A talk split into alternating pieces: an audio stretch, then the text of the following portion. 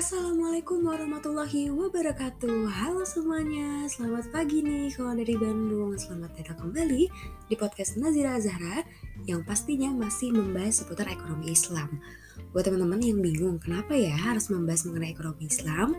Selain ini merupakan salah satu tugas kuliahku Ini juga dapat dijadikan sebagai tempat sharing dan pastinya diskusi nih sama kalian Oke, okay, aku melaporkan dari kota Bandung yang hari ini sedang cerah-cerahnya sekali gitu ya. Kita akan membahas mengenai kebijakan pemerintah untuk pembangunan di Indonesia.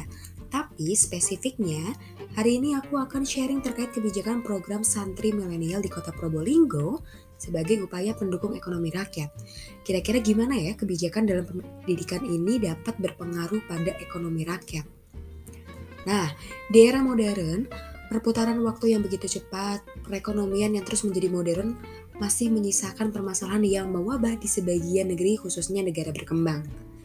Sebagian negara berkembang mempunyai sumber energi alam yang baik, tetapi tidak berbanding lurus dengan kesejahteraan serta kemakmuran rakyatnya.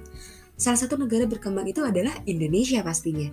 Nah, pesantren-pesantren ini membekali para santrinya dengan pendidikan keterampilan dan kewirausahaan seperti perkoperasian, perkebunan, percetakan, dan lain sebagainya. Kiprah dan peran pesantren dalam kancah sosial ekonomi juga tidak bisa kita pandang sebelah mata. Dalam Undang-Undang Nomor 18 Tahun 2019 tentang pesantren telah menjadi inisiatif strategis dari pemerintah untuk mengoptimalkan peranan ponpes di Indonesia dalam memberdayakan ekonomi dan keuangan masyarakat termasuk inklusi keuangan.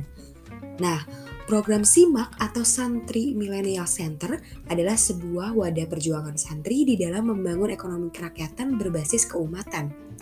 Wadah ini menargetkan target jutaan santri usahawan di seluruh Indonesia.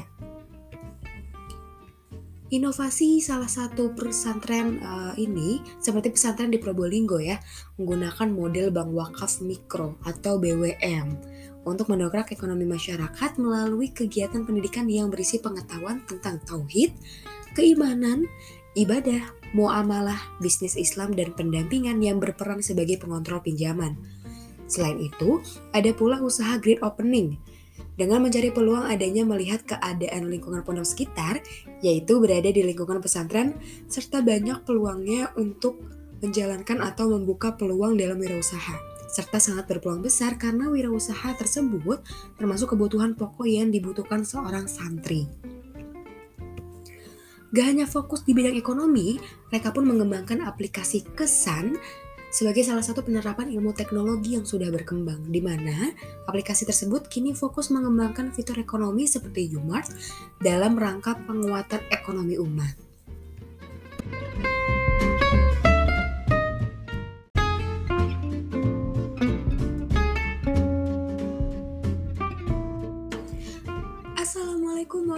Warahmatullahi wabarakatuh. Halo semuanya, selamat pagi nih kalau dari Bandung. Selamat datang kembali di podcast Nazira Zahra Yang pastinya masih membahas seputar ekonomi Islam. Buat teman-teman yang bingung kenapa ya harus membahas mengenai ekonomi Islam? Selain ini merupakan salah satu tugas kuliahku Ini juga dapat dijadikan sebagai tempat sharing dan pastinya diskusi nih sama kalian Oke, okay, aku melaporkan dari kota Bandung yang hari ini sedang cerah-cerahnya sekali gitu ya. Kita akan membahas mengenai kebijakan pemerintah untuk pembangunan di Indonesia. Tapi spesifiknya, hari ini aku akan sharing terkait kebijakan program santri milenial di kota Probolinggo sebagai upaya pendukung ekonomi rakyat. Kira-kira gimana ya kebijakan dalam pendidikan ini dapat berpengaruh pada ekonomi rakyat? Nah, di era modern, Perputaran waktu yang begitu cepat, perekonomian yang terus menjadi modern, masih menyisakan permasalahan yang mewabah di sebagian negeri khususnya negara berkembang. Sebagian negara berkembang mempunyai sumber energi alam yang baik, tetapi tidak berbanding lurus dengan kesejahteraan serta kemakmuran rakyatnya. Salah satu negara berkembang itu adalah Indonesia pastinya. Nah, pesantren-pesantren ini membekali para santrinya dengan pendidikan keterampilan dan kewirausahaan seperti perkoperasian, perkebunan, percetakan, dan lain sebagainya. Kiprah dan peran pesantren dalam kancah sosial ekonomi juga tidak bisa kita pandang sebelah mata.